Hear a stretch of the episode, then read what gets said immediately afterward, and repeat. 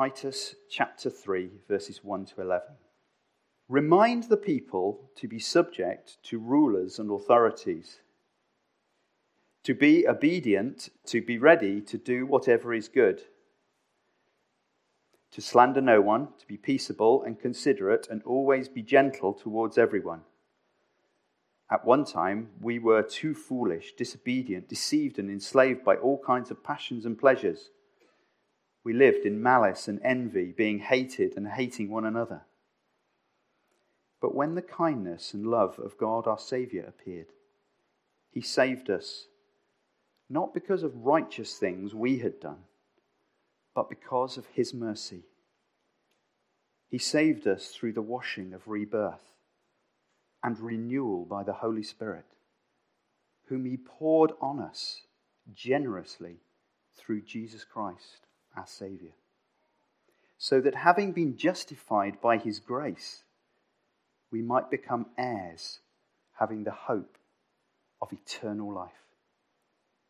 This is a trustworthy saying, and I want to stress these things so that those who have trusted in God may be careful to devote themselves to doing what is good. These things are excellent and profitable for everyone. But avoid foolish controversies and genealogies and arguments and quarrels about the law, because these are unprofitable and useless. Warn a divisive person once, and then warn them a second time. After that, have nothing to do with them. You may be sure that such people are warped and sinful and are full of self condemnation. I'm just going to read a, um, a short piece from uh, 2 Peter uh, 1, verses 1 to 4. Uh, should be on the screen. Um, and it says, um, To those who, through the righteousness of our God and Saviour, Jesus Christ, have received a faith as precious as ours, grace and peace be yours in abundance through the knowledge of God and of Jesus our Lord. His divine power has given us everything we need for a godly life through our knowledge of Him who has called us by His own glory and goodness. Through these, he has given us his very great and precious promise, so that through them you may participate in the divine nature, having escaped the corruption in the world caused by evil desires. Now, if I asked you this before um, six o'clock this evening, um, I wonder what you would say. If I were to ask you what single word you would use to summarize the Bible's message, what would you say? Now, you probably know the answer uh, because Andy's mentioned it a few times. Um, but I imagine if a lot of you would have already said grace. You know, 500 years ago, as the Reformation swept through much of Europe, what was the call of the reformers? It was this the five solas. We are saved by grace alone, through faith alone, in Christ alone, according to Scripture alone to the glory of God alone. Sola gratia, by grace alone. Right at the start of the call, that word grace is mentioned. And throughout the Reformation, many men and women, faithful men and women, were willing to die on these doctrines. So, why was grace so important to the, to the reformers? Throughout history, uh, Christians have had to swim against the tide of, popular, of the popular worldview of whatever time they live in. And 500 years ago, uh, in Europe at least, the popular worldview was that of Catholicism. Uh, the Catholic, taught, taught, the Catholic Church taught that you are saved by grace, but added you need a lot of merit as well. And the reformers had to say no to that teaching. It is grace alone. We cannot add to our salvation. Know, tonight, you may need to hear the same message. It is only by grace that you can be saved. Nothing else. Maybe that's you tonight. You need to hear that afresh. But today, especially in uh, Leamington Spa, possibly the more common view is that there is no need for grace at all. If there is a God, you might say, then he has made me as I am, and sin isn't serious at all. You know, it's part of my identity. That's the popular thing to say, isn't it? And God cannot be angry at that, surely. In many ways, the thinking is very much the same. You sit there thinking, I'm okay. Because I don't do too much that uh, doesn't fit with my character. I'm, I'm true to myself. But the message is the same to you if that's how you think. Grace alone can save. And there'll be others of you who fully believe that salvation is by grace alone, um, but like to leave it there. You might say, well, it doesn't matter what I do now because grace will cover my sin. I can live how I like and ask for forgiveness afterwards. And wonderfully, the Bible's message is that where sin abounds, grace abounds all the more. But we still must say no to that way of thinking too. Grace doesn't end at forgiveness. Andy's already mentioned that, hasn't he? It doesn't end at salvation, it's for life. And we'll see that as we go through our passage tonight. Let me give you a bit of context to the verses we're going to look at. We're going to look at particularly verses 3 to 8 of Titus chapter 3. Uh, and, and broadly, Titus, the book of Titus, is written by Paul to Titus, who was the pastor of the church in Crete. You can uh, leave that, see that in chapter 1, verse 5. Um, and Paul is addressing a number of issues um, with church leadership, um, what sound doctrine is, uh, and now he moves on to what Titus should tell his congregation about how they should relate to outsiders and with each other. And our passage, verses 3 to 8, is sandwiched between verses 1 and 2, which tell us to live peaceably, and then verses 9 to 11, which tell us to live, uh, to not be decisive, divisive. And in the middle of all of that, we have six verses reminding us of God's great grace. Well, why is it there in the letter? Why isn't it right at the start? Why is it in the middle of verses 1 and 2 to live peaceably and 9 to 10 to not be divisive? Well, it's because grace does not end at forgiveness, but it affects every area of life. So, what we're going to do is we're going to um, first of all see what grace is, and then see three ways, three things it offers us. So, what grace is, and then three things that grace offers. So, first of all, uh, verses 3 and 4 what is grace? Firstly, grace is for sinners. Verse 3. Paul starts his great piece on grace by reminding Titus what he and Titus and all of the church in Crete were like. They were all full of sin. Verse 3 At one time, we too were foolish, disobedient deceived and enslaved by all kinds of passions and pleasures. We lived in malice and envy, being hated and hating one another. There isn't a positive word in that list, is there? They're all negative. And remember what Paul has just said. He's just said that we should be peaceable. Verses 1 and 2, we need to be peaceable. Uh, and compare the list of qualities in verses 1 and 2 to the qualities of verse 3, and they couldn't be much more opposite, could they? You've got obedient in verses 1 and 2 to, compared to disobedient in verse 3. Ready to do whatever is good compared to enslaved by all kinds of passions and pleasures. Slandering no one to living in malice and envy. Being peaceable, considerate, and gentle to being hated and hating one another. They're polar opposites, aren't they? And Paul is asking that verse 3 people, sinners, are to live like verse 1 and 2 people, peaceable people.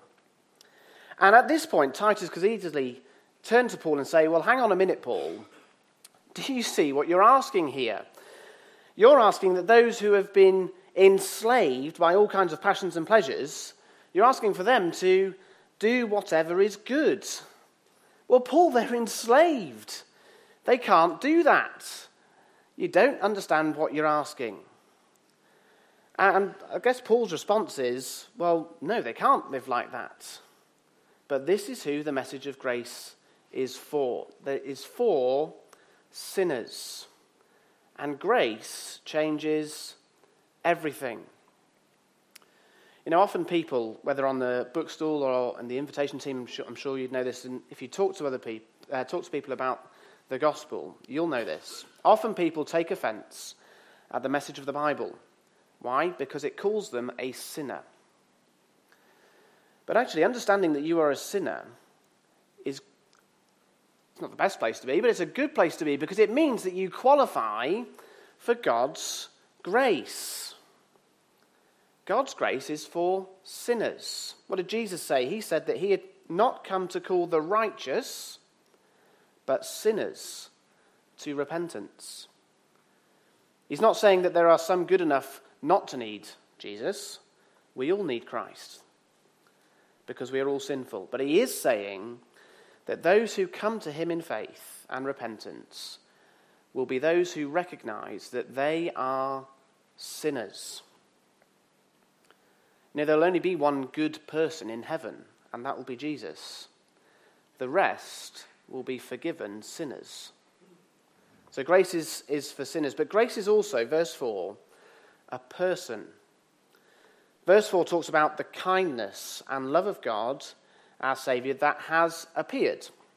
And uh, if you just flick back to chapter 2, a very similar wording in chapter 2 when it says, uh, verse 11, For the grace of God has appeared that offers salvation to all people. The grace appears. Uh, what is it that has appeared? Well, it is Jesus. Jesus, who came from the Father full of grace and truth. Now, grace and the person of the Lord Jesus are synonymous, aren't they? Where do we see God's grace? We see it in Jesus. How do we receive God's grace? We receive it through faith in Jesus. How do we demonstrate God's grace? By becoming like Jesus. All of the examples of God's grace in the Old Testament all point to Jesus. They all find their fulfillment in Jesus.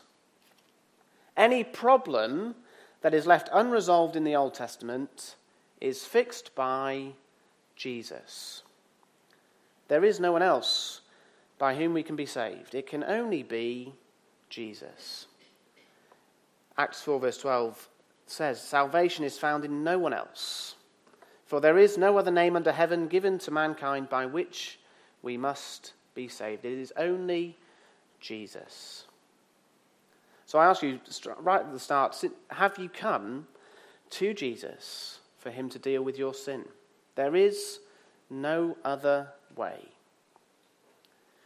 And did you notice also how this grace is described in verse 4? The kindness and love of God. Grace is God's kindness, it's God's love. And put that together with verse 3, and we have God's kindness and love towards those who are sinners, towards the undeserving and the unlovely. See, that is what grace is. Andy's mentioned it already. It is the unmerited favour of God. That is grace. It's unmerited favour towards those who are completely undeserving, towards us, sinners. So that's what grace is. But what does it have to offer? Three things from this passage. What does grace offer? Firstly, grace alone offers salvation. Verses 5 and 6. First of all, grace saves. What does God in his loving kindness do? He saved us. Again, it is nothing to do with our righteous efforts, is it? It says, He saved us not because of the righteous things we had done. It's nothing to do with us, as if we could please God. He doesn't save the good, He, save, he is saving those described in verse 3. So, what has God done to save us? Two ways uh, here in this passage. First, first of all, uh, God offers forgiveness. It says, We are saved not because of righteous things we have done, but by because of his mercy. Now, the Emperor Napoleon had a rule in his army that any soldier who was absent without leave was to be shot if captured. Uh, no exceptions. Everyone knew the rule, and everyone saw the consequences. Absent without leave, if you're captured, you're shot. However, one day, the soldier absent happened to be the 17 year old son of Napoleon's cook. He was captured.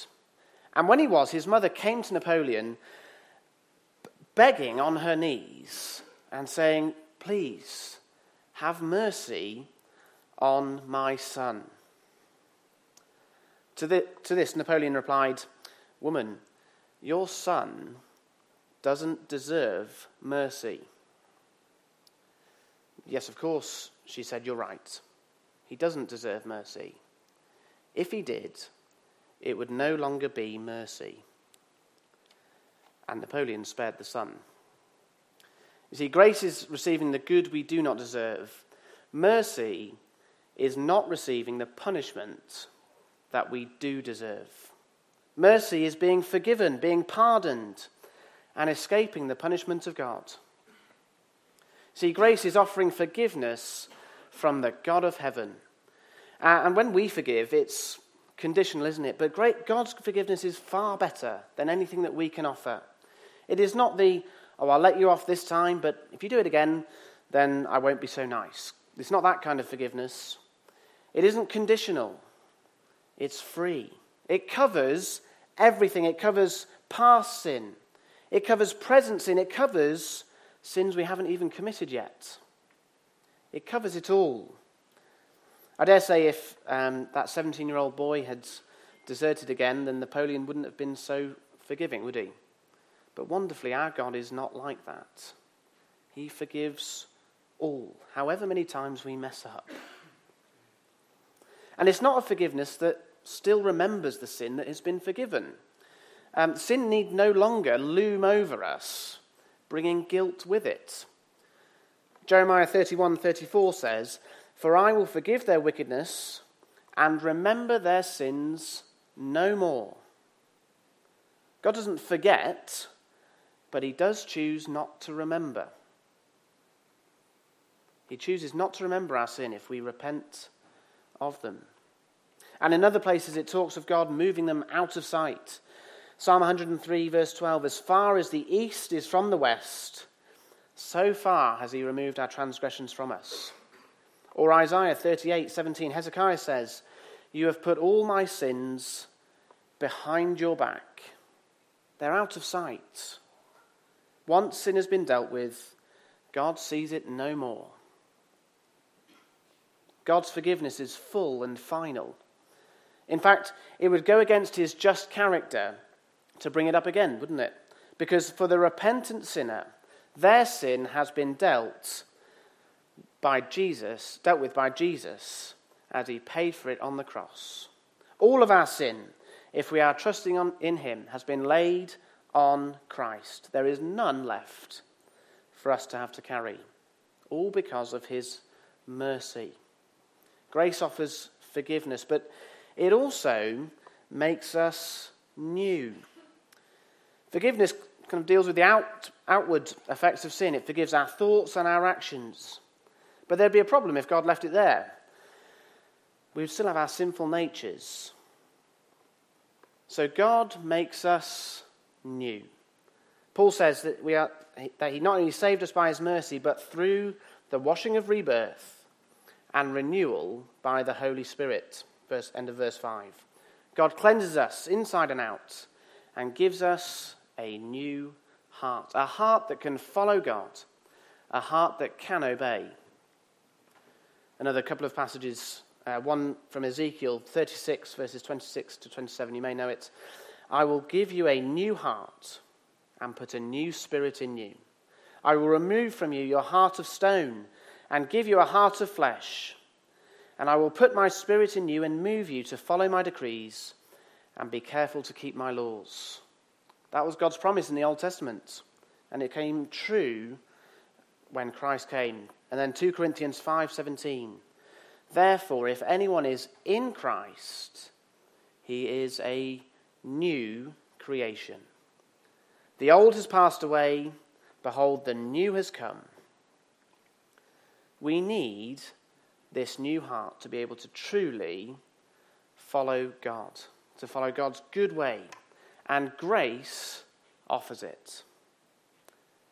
Before we move on, did you notice the triune nature of God's acting, of, acting to save here? Uh, verse 6 you know, God the Father poured out the Holy Spirit on us generously through Jesus Christ our Saviour. All three members of the Trinity are present in our salvation. Isn't that wonderful? Grace alone saves us from sin. There is no other way that sin can be dealt with. It is only through grace. The thing is, so many people, uh, including us often, leave grace there. You know, it's done its job, it's saved us. Now let's move on and get on with this Christian living. But Paul shouts from the, from the rooftops, No. Verse 7 So that, this is the reason, having been justified by his grace, we might become heirs, having the hope of eternal life.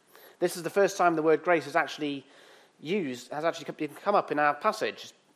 Um, and Paul's emphasis here is looking forward to the eternity that this grace secures. So, the second thing that grace does grace alone secures eternity. Grace alone secures eternity. We've had grace alone saves, now grace alone secures eternity.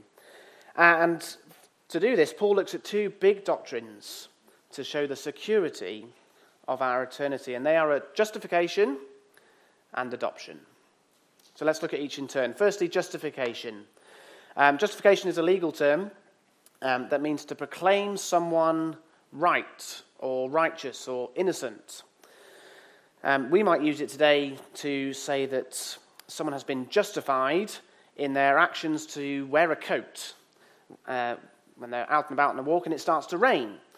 Uh, what are we saying? We're saying, well, actually, they've been proven right by wearing a coat because it's raining. They've been proven right. The rain has justified their decision to put on their coat.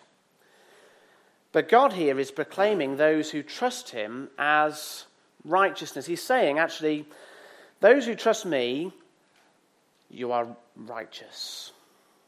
He is saying that we are good. But we know that that's not the case. Has God got the judgment wrong? Well, God sees everything, doesn't he? No, he, he's not made a mistake. Instead, it is a gift of grace. God knows that we are unrighteous, but he has the authority to say that we are. God is the jury as well as the judge in the courtroom. And he's the only jury that is, is not, that there has ever been that is not biased. He's got no bias at all. And he's the only judge who sentences perfectly justly. And he says that believers are righteous. Not because of any righteousness in us, there is none, but because of grace, because of the Lord Jesus. You see, as Jesus died on the cross, not only did our sin get laid on him, but also his righteousness got credited to our account. God isn't looking at our righteousness when he justifies us, he's looking at his son. When God looks at me, he doesn't see wretched Simeon Howlett anymore. Instead, he looks at me and sees the beauty of his Son.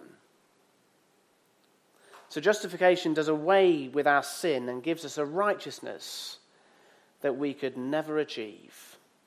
And in terms of eternity, that means we need no longer fear the punishment that we rightly deserve from God. There is now no condemnation for those who are in Christ Jesus. God justifies, but He also adopts. He adopts us into His family. For those who are trusting solely in the Lord Jesus for salvation, we have been brought into the family of God. We are united to Christ and made heirs with Him. That word came up, didn't it? Um, having been justified by His grace, we might become heirs, having the hope of eternal life. We get all the privileges that are rightfully Christ's, including the privilege of sonship. We can call God our Father, and that brings with it many blessings, both now and into the future. It means we can have close fellowship with God. and so much more. But Paul's particular focus here is the blessings in eternity. We might become heirs, having the hope of eternal life. You know, heirs live in the uh, expectation of a particular blessing from their parents, don't they? Um, and this is no different. We are made heirs of God and joint heirs with Christ. And through that, we can live in the certain hope of one day enjoying the full riches of God. In particular, the riches we are to enjoy in eternity. Because adoption doesn't just mean that we are spared from hell, but it means that we get to enjoy the glories of heaven. Heaven is sure. It's not some vague hope. It's sure because we are made children of God. And that is the, the inheritance that we can look forward to eternity in glory, and in particular, in God's presence. The story goes, uh, and I think it's a true story, of an art collector. Um, he had all sorts of paintings, from Van Gogh to Rembrandt. Uh, he had a bit of everything. Um, he also had one son whom he loved very, very much. Uh, but when the First World War broke out, his son had to go to fight. Uh, unfortunately, he died. Um, but the father was sent a painting of the son uh, by one of his um, fellow soldiers. It wasn't a brilliant painting, it was very average, um, but the father loved it. And it took pride of place in his house. Many years later, the um, father died, and having no children or grandchildren um, to leave his collection to, it all went to auction. Um, and when the auction happened, the room was full of avid art collectors, all desperate to get their hands on a priceless painting. And the auctioneer comes in and starts the auction and starts says, "Lot one, the son. Will anyone give me hundred pounds for it?" Silence. The painting of the son. No one moved, and, and the price came down and down and down. This went on for quite some time, and people were beginning to get a little bit agitated, thinking, "Well, where's, where's the good stuff? We didn't come for this painting." But the auctioneer persisted. Eventually, the gardener came in, and he was the only one in the room who knew the family. And he bid five pounds for the painting of the son, and he won it. No one else bid. And at that point, the auctioneer closes the auction. And the collectors are they're angry at this point. And they say, Well, what about all the good stuff? What about the Rembrandts? And the auctioneer turns and says, These are the instructions I was given. Whoever has the Son has it all. Whoever has the Son has it all. And, and that is, in many ways, what adoption to God's family is like. We, we have Jesus, and through that, we have everything. We gain the Son, and we gain everything with it. Grace secures eternity. And then, third thing that grace offers grace alone offers sanctification. Grace alone offers sanctification. Verse 8. Uh, and Paul starts verse 8 with uh, these words This is a trustworthy saying. He says that a few times in um, Timothy and Titus. And in other words, Titus, pay attention. You need to pay particular attention to this. And then he goes on to tell Titus to stress these things. In other words, make a big deal of these things. Well, what must Titus pay particular attention to, and what must he make a big deal of? Well, it's the marvelous grace that we've been talking about, isn't it? The grace that saves and secures eternity. Uh, and the reformers understood that, didn't they? They preached grace. Do we understand that? Should, are we making a big deal of grace? Do we talk of grace enough? Not just from the pulpit, but in our conversations. Has grace so captivated us that it spills out into our conversations? It's a challenge, isn't it? So, what will become of Titus and his congregation if he makes a big deal of grace? What will be the outcome if grace is the theme of our services and conversations?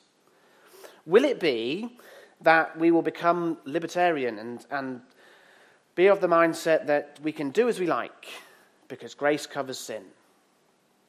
Well, that's not what Paul says. What does Paul say the outcome will be? The exact opposite. Verse 8 so that those who have trusted in God may be careful to devote themselves to doing what is good. You see, grace motivates the righteous, godly life. And this is why this passage is in the middle of a call to be peaceable and not divisive.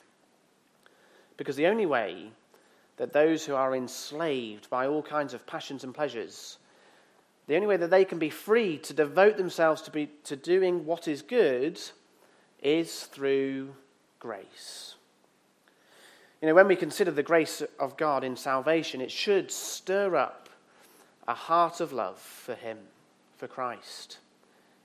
And Jesus says, If you love me, keep my commandments. Grace brings love, which in, terms, in turn brings disobe- uh, sorry, obedience. It isn't out of duty that we seek to live godly lives, but out of love. Grace motivates the godly life, but it also teaches us how to live a godly life. Flick back to chapter 2, uh, and we've already read verse 11, but verse 11 and 12 says this For the grace of God has appeared that offers salvation to all people. It teaches us to say no to ungodliness and worldly passions, and to live self controlled, upright, and godly lives in the present age. Grace isn't just concerned with the past and the future, it is worried about the here and now too.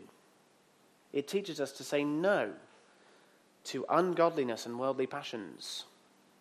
It gives us the strength, not from ourselves, to resist and flee temptation. It allows us to turn from sin.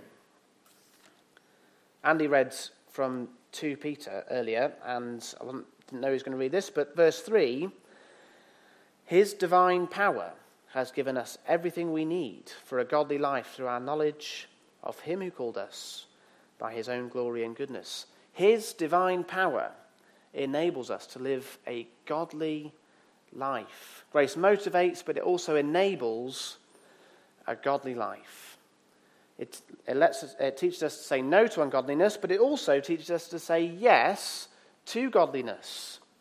The Spirit that dwells within us as Christians changes our desires to those of God. We will desire more and more the things of God. We will seek holiness more and more. Grace alone gives these desires. Grace alone changes us to be more Christ like. You know, sometimes as a Christian it can be discouraging, um, as often we can't see much change day to day. In fact, often it seems that we are more aware of sin than we ever were before. But I think it's significant that at the start of the passage, Paul reminds us, uh, reminds the Christian of what we too were. We were sinful. Paul is saying, Christian, remember what you were, and look how much God has already changed you. Trust Him in the future to keep sanctifying you. It can be discouraging when we don't see much change, but God is sanctifying us if we are believers. And that is through grace. Grace alone sanctifies. You see, you can't leave grace at salvation, however glorious that is, and it is wonderful. that would be a bit like watching episode one of some great trilogy. You might be gripped by it, but you don't get to fully enjoy the extent of the story, do you? If you just leave grace at salvation, you will glory in it, I'm sure, but you are missing out on so much. It also secures eternity and sanctifies us now. A couple of points of application as I, as I close. Firstly, Christian, if you're ever lacking assurance of salvation, then you need to come back to grace. Maybe it's because you don't seem to be getting any better, as I've just said. Come back to grace. Maybe it's because that you feel you're so wretched Come back to grace. Always have grace in view. Isn't it wonderful that we can meet around the Lord's Supper and we do that regularly? What a wonderful grace that is from God to, to help us remind ourselves of the grace of the Lord Jesus. Maybe you're struggling in your battle against a particular sin. Know that grace sanctifies. Know that the same power that raised Christ from the dead is at work in you. Come back to grace. And as I close, can I speak particularly to those who have never repented of their sin and put their trust in the Lord Jesus for salvation? Do you see what's being offered here? Freely at the cross of Christ? Christ endured the cross to secure all of this for those who would trust him. Will you come humbly, confessing your sin, and plead the mercy of God, knowing that he loves to pour out his grace on those who call? Heavenly Father, we do thank you for your great grace towards us. We thank you for the Lord Jesus who lived the life that we could never live and died the death that we all deserve to save us from sin, to secure our eternity, and to begin sanctifying us. Father, we thank you that you offer those things freely because of your great love for us. Father, we pray that we would always have that in view uh, we would always uh, dwell on grace day by day. We thank you for the Lord's Supper, where we can particularly think of your great grace towards us. And we pray that we would, as we go into this week, we would dwell on grace every morning, every evening, every waking hour as we live our lives. And remember that it is not just for salvation, but it is for life. We thank you for the Lord Jesus, and we thank you in his name. Amen.